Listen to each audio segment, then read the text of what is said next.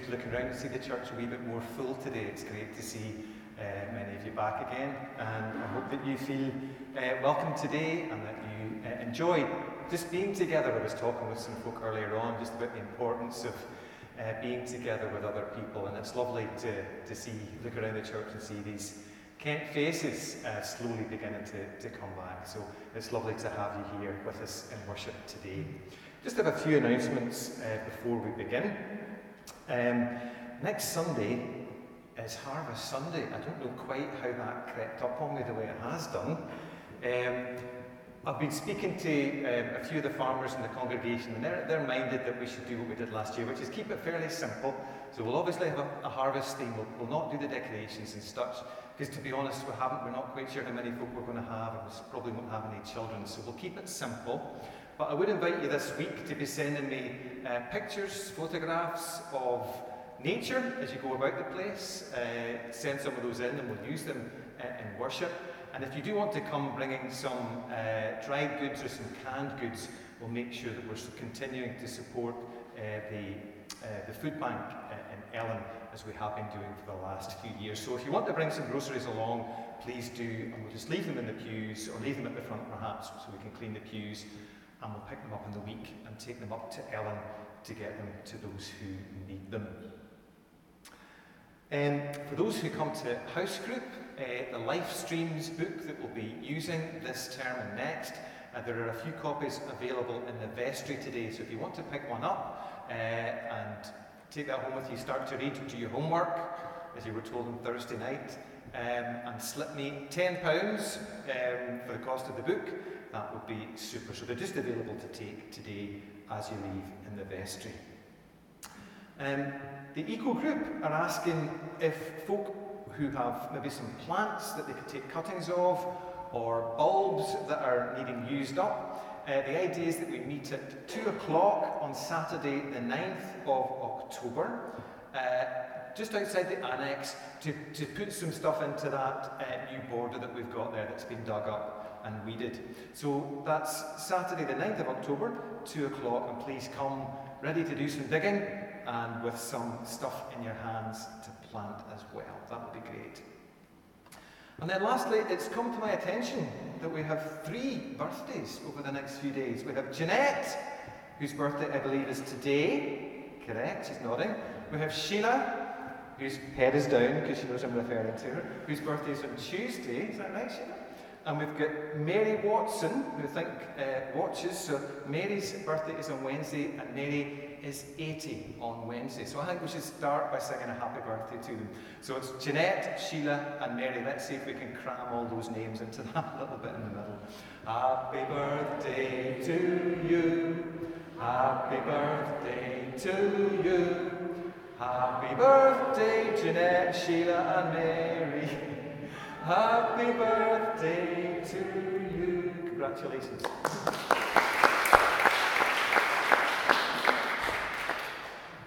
Okay, folks, we're going to begin our worship this morning in the words of hymn 192 All my hope on God is founded. Let's worship God together.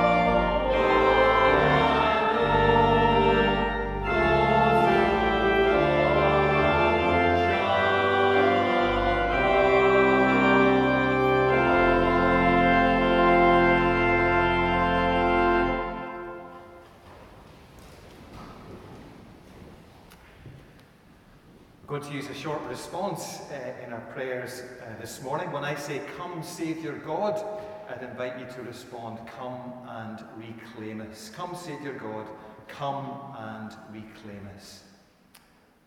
Let us pray. God, our friend and our ally, our source and our song. We ask that you would be with us as we gather here today in worship. We know that what we know of you is only the smallest inkling of who you genuinely are. But even that little taste has whetted our appetite for more. Our life and your life are bound together. And we find the wholeness we long for only as we are drawn more and more into you. So help us sense your nearness this morning. And may your Spirit speak into the particular needs and circumstances of our lives. Merciful God, we ask you to look kindly upon us today. Take us as we are, and please forgive us for the wrong things we do to ourselves, to others, and to you if we've been awkward, sending waves of unhappiness among the lives of those around us. Come, Saviour God, come and reclaim us. If we've become so caught up in trivial things that we've little time left for holy wonder and spiritual growth, come, Saviour God, come and reclaim us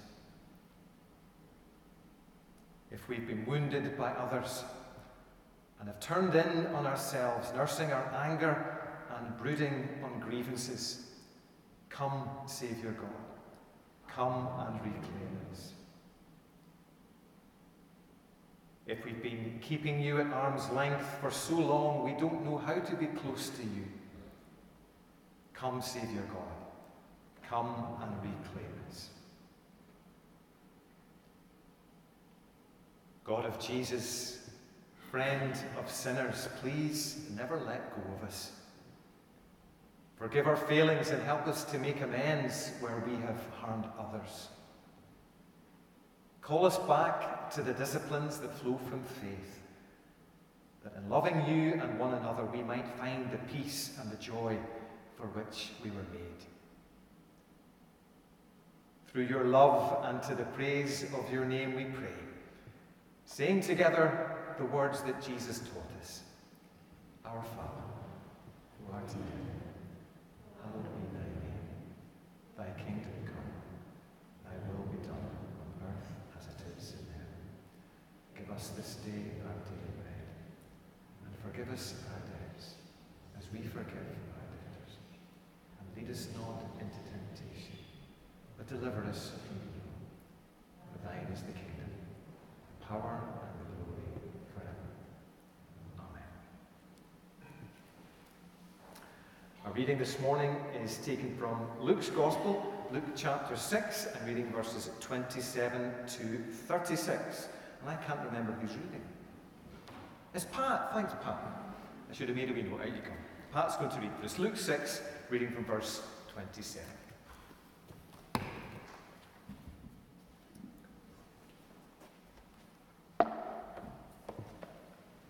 But I tell hear me love your enemies, do good to those who hate you, bless those who curse you, pray for those who ill treat you. If someone strikes you on one cheek, turn to him the other also. If someone takes your cloak, do not stop him from taking your tunic. Give to everyone who asks you. And if anyone takes what belongs to you, do not demand it back. Do to others as you would have them do to you. If you love those who love you, what credit is that to you? Even sinners love those who love them. And if you do good to those who are good to you, what credit is that to you? Even sinners do that. And if you lend to those who, from whom you may expect repayment, what credit is that to you? Then your reward will be great, and you will be the sons of Most High, because He is the kind and ungrateful and wicked. Be merciful, just as your Father is merciful.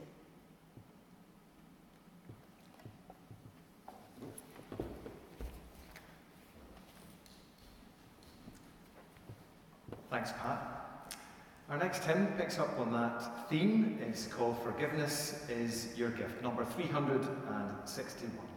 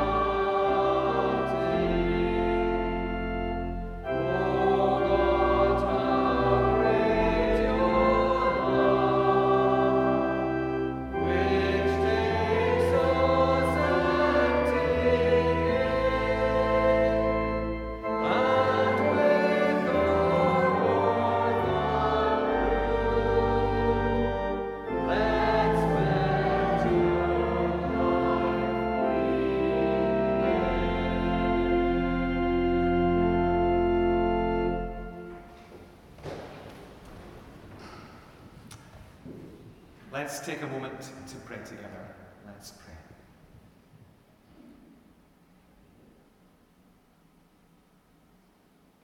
O Lord, how great thy love, the hymn writer says. We bless you that we have these moments together on this Sunday, this particular day of the week, to remember the extent of your love and the completely countercultural scope of your love.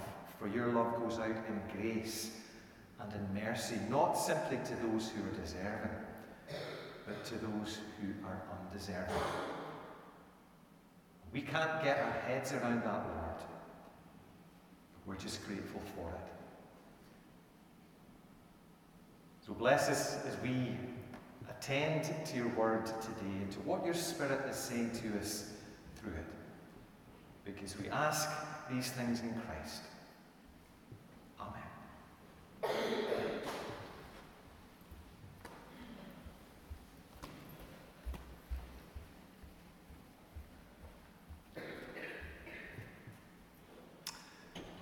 I'm going to begin by showing you um, a photograph this morning. I wonder if you recognise this young woman. Quite glam. Uh, she's been in the news quite a lot recently. You might remember her better if I show you this picture from a few years back. Uh, this is Shamima Begum, the 15 year old dubbed the Jihadi Bride, who left her home in East London and travelled to Syria with two friends in 2015, having been groomed and recruited by ISIS. And her story has been played out in public over the last few years. Her marriage to a Dutch ISIS terrorist, her attempts to repatriate for the sake of her third child, having already lost two in infancy, and the subsequent death of that third child.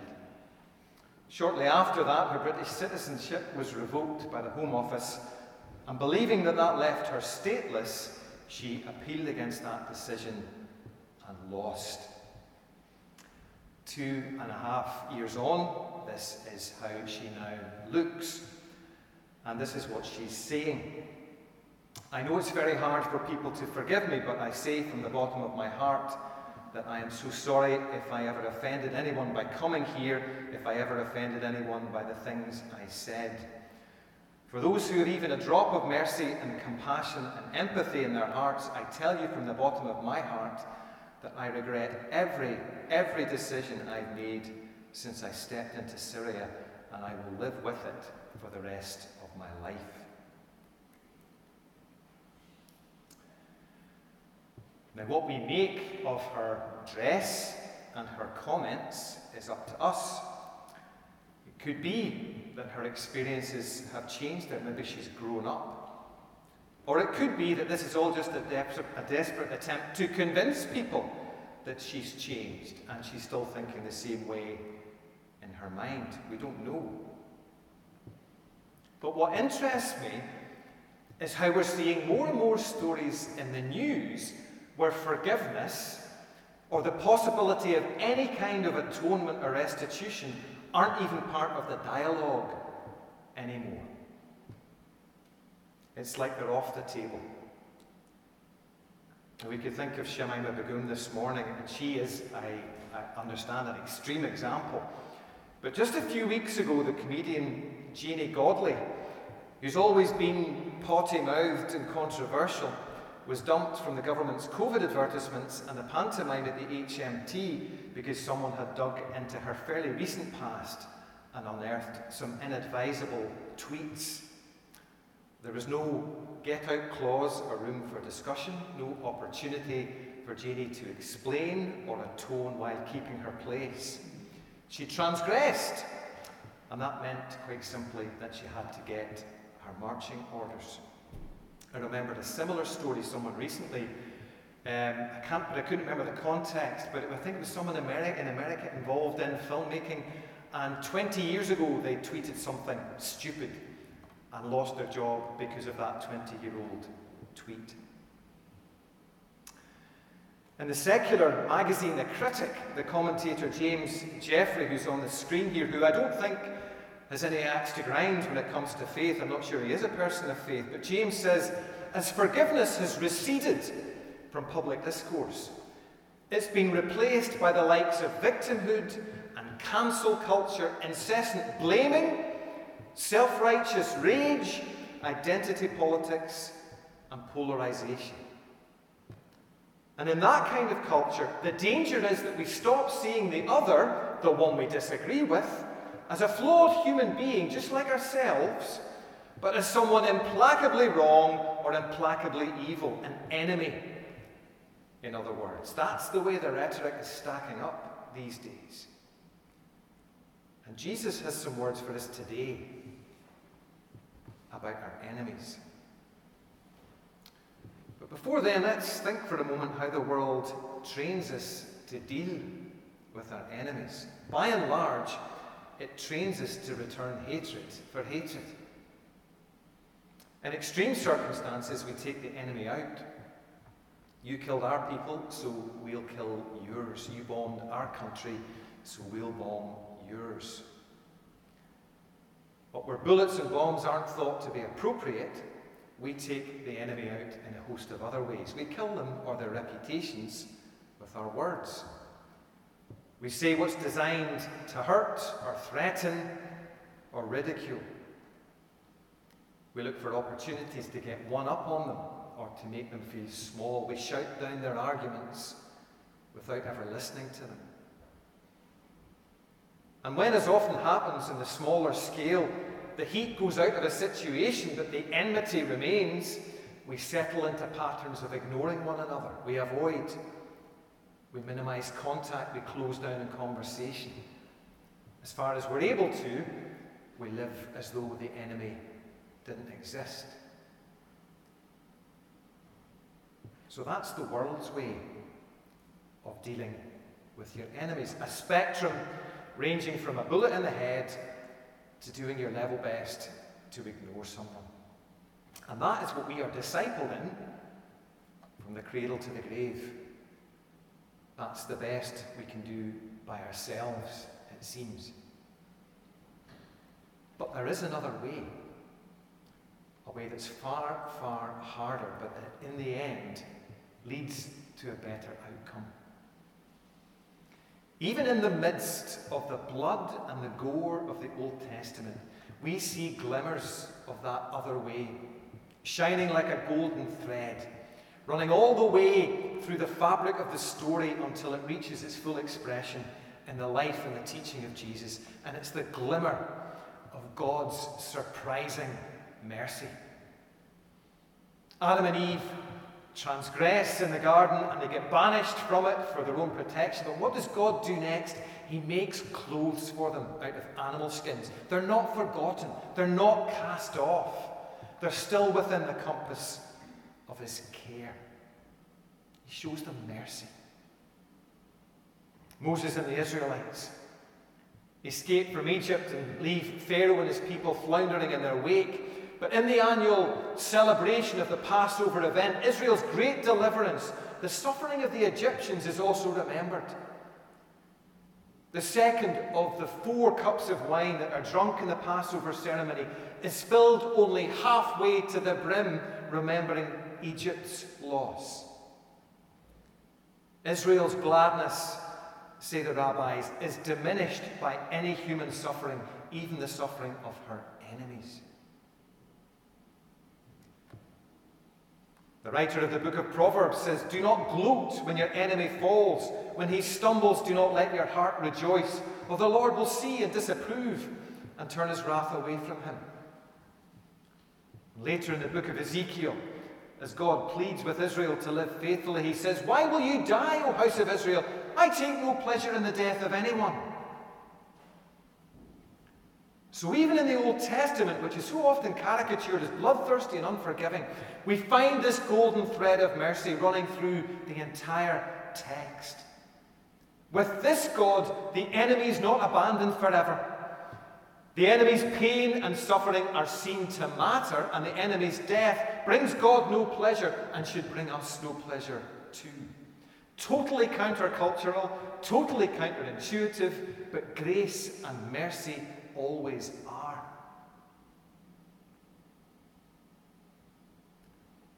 And Jesus takes this golden thread, and with it, he weaves the Sermon on the Mount, from which today's reading is taken. A manifesto for a way to live in the world which is totally countercultural. In Luke 6, Jesus says, But I tell you who hear me, Love your enemies. Do good to those who hate you. Bless those who curse you. Pray for those who ill treat you. And it sounds so insipid, doesn't it? Love your enemies. Love these people who are persecuting me, who day and night are making my life a living hell. Are you kidding? But it's there in the text. We can't run away from it or brush it under the carpet. Love your enemies. And in the face of the sheer brutality at work in our world, it sounds like simpering do goodism until you remember who said it. A man, the manner of whose birth allowed his enemies to label him a bastard, even if they didn't call him that to his face. A man who lived out this, his life in the sweltering tension of a country that was under military occupation. A man whose teaching was so threatening to the religious establishment that they thought it best to have him killed. A man who was beaten, flogged, and crucified for no good reason and was mocked by those who came to watch him die. He knew a thing or two about enemies, did Jesus? And he gives us this instruction to love our enemies, not to burden us with an impossible command, but to remind us that if we claim to be of the family of God, we ought to be mirroring the character of God. And you know what? God loves his enemies. And it's a good job he does. Because sin makes us all enemies of God, including you and me. In Matthew chapter 5, Jesus says, I tell you, love your enemies and pray for those who persecute you. Why? So that you may be children of your Father in heaven. He causes his sun to rise on the evil and the good and sends rain on the righteous and the unrighteous. The shocking truth is that the God we worship, far from being in the tit for tat business, the eye for an eye business, is in the business of showing unmerited kindness to the ungrateful and the wicked. Not my words, Jesus' words. God bears with the enemy, not because he likes their behavior or because he's soft on sin. He's kind to the ungrateful and the wicked because he knows that love is the only way in which broken people are mended.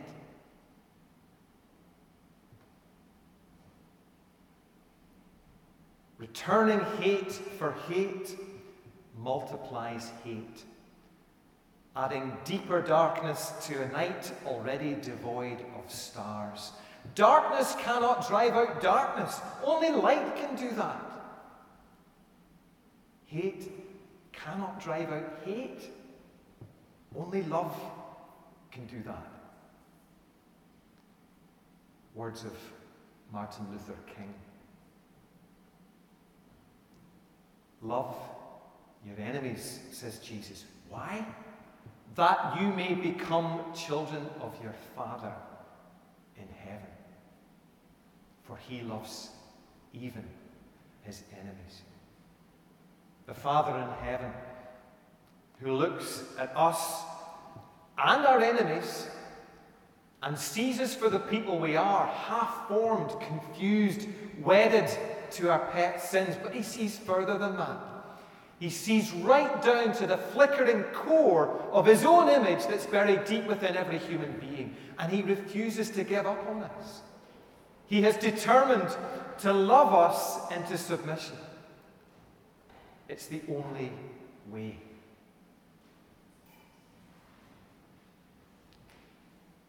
Again, some words of wisdom from Reverend King speaking to the white supremacists whose racist thuggery was drawn out of the backwoods and the shadows into the glaring light of day by the civil rights movement. King said, We shall meet your physical force with soul force. Do to us what you will, and we shall continue to love you. One day we shall win freedom, but not only for ourselves. We shall so appeal to your heart and conscience that we shall win you in the process, and our victory will be a double victory. Love your enemies, says Jesus. Pray for them. Pray not just to defeat them, but to convert them, so that they recognize the divine image within themselves and within the people they profess to hate. Christ, against all our intuition, is telling us today to love our enemies. And it's important to say that doesn't mean we have to like them or approve of what they do. At its simplest, loving your enemy means dealing with them in the faith that somewhere deep within them there still burns that image of God, no matter how hard it may be to recognize it. So, who are your enemies this morning? Who are your enemies? Do you hate them? Do you ignore them? There is a better way, says Christ. Love them. Pray for them. It's the only way that we can break the vicious cycle of hate, though it may end up costing you all that you have to give.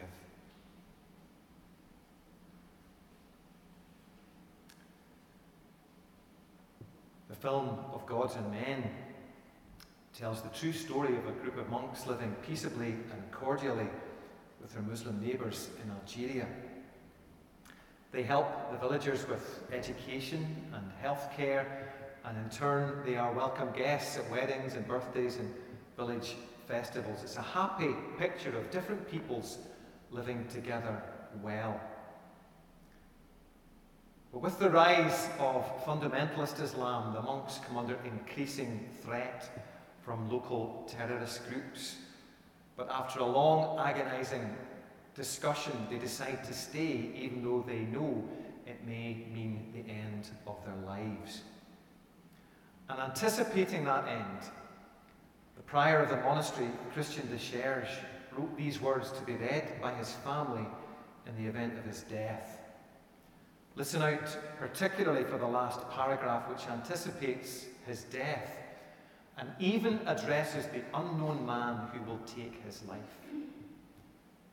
De Cherge and six of his fellow monks were taken from the monastery and murdered by extremists in May of 1996. This is what he writes. Obviously, my death will justify the opinion of all those who dismissed me as naive or idealistic. Let him tell us what he thinks now.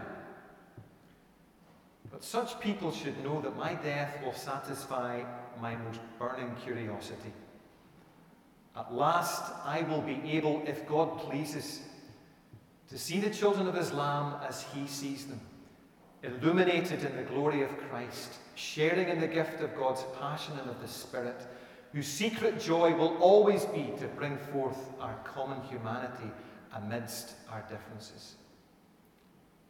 I give thanks to God for this life, completely mine, yet completely theirs too. To God who worked joy into it against and in spite of all odds.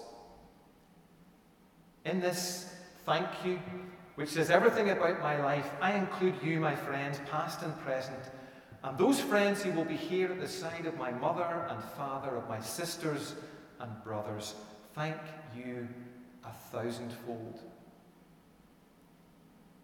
And to you, my friend of the last moment, who will not know what you are doing. Yes, for you too, I wish this thank you, this commandment to God, whose image is in you also, that we may meet in heaven like happy thieves if it pleases God, our common Father.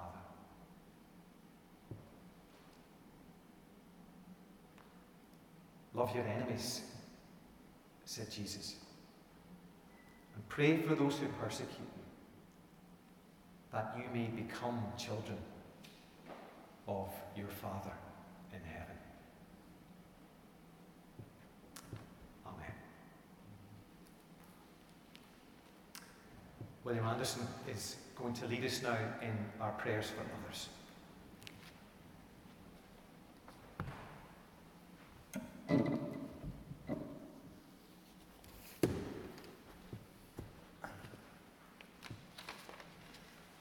Let us pray.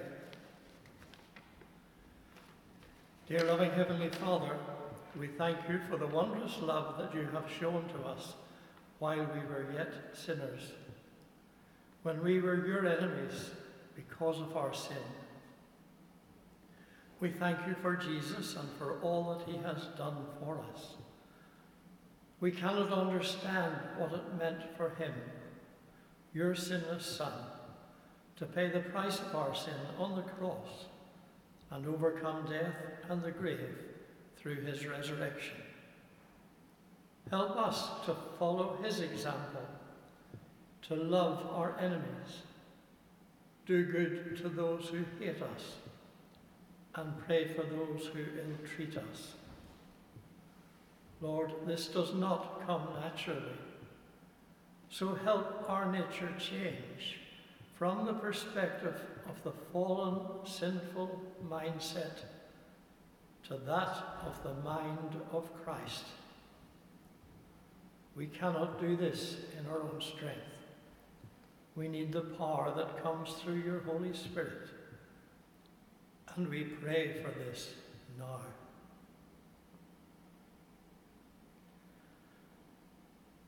We pray for those who are finding life difficult, even to the point of despair. We ask you to be with the sick and the sad, the bereaved, the carers, those who are sitting with loved ones who are very unwell, and those that are awaiting their departure from this life. We ask you to let them know your presence and peace.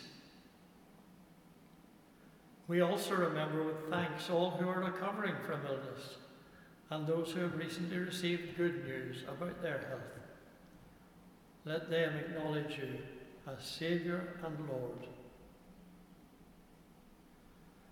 Be with all who find their lives turned upside down due to COVID, and be particularly with those at the coalface who find it so difficult to deal with the volume of sickness and death that they now experience, while at the same time not being able to treat those who normally they would see.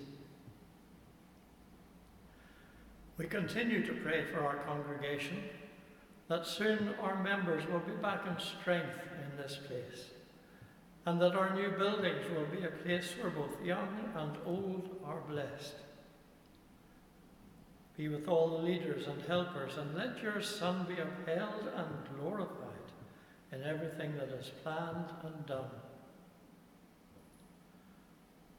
Be with Paul as he ministers to us and be with his family. We thank you for his faithful proclamation of your good news, and we ask that he will see fruit for his labours. We believe you will bless in this place. Help each one of us not to be lukewarm in our faith but to be real followers of your Son. Continue with us now as we worship and praise you, for we ask everything in and through the precious name of our Lord and Saviour, Jesus Christ. Amen.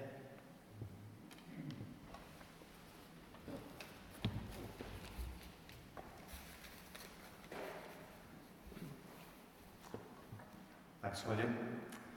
We're going to finish our worship now in the words of hymn number 710. I have a dream, a man once said.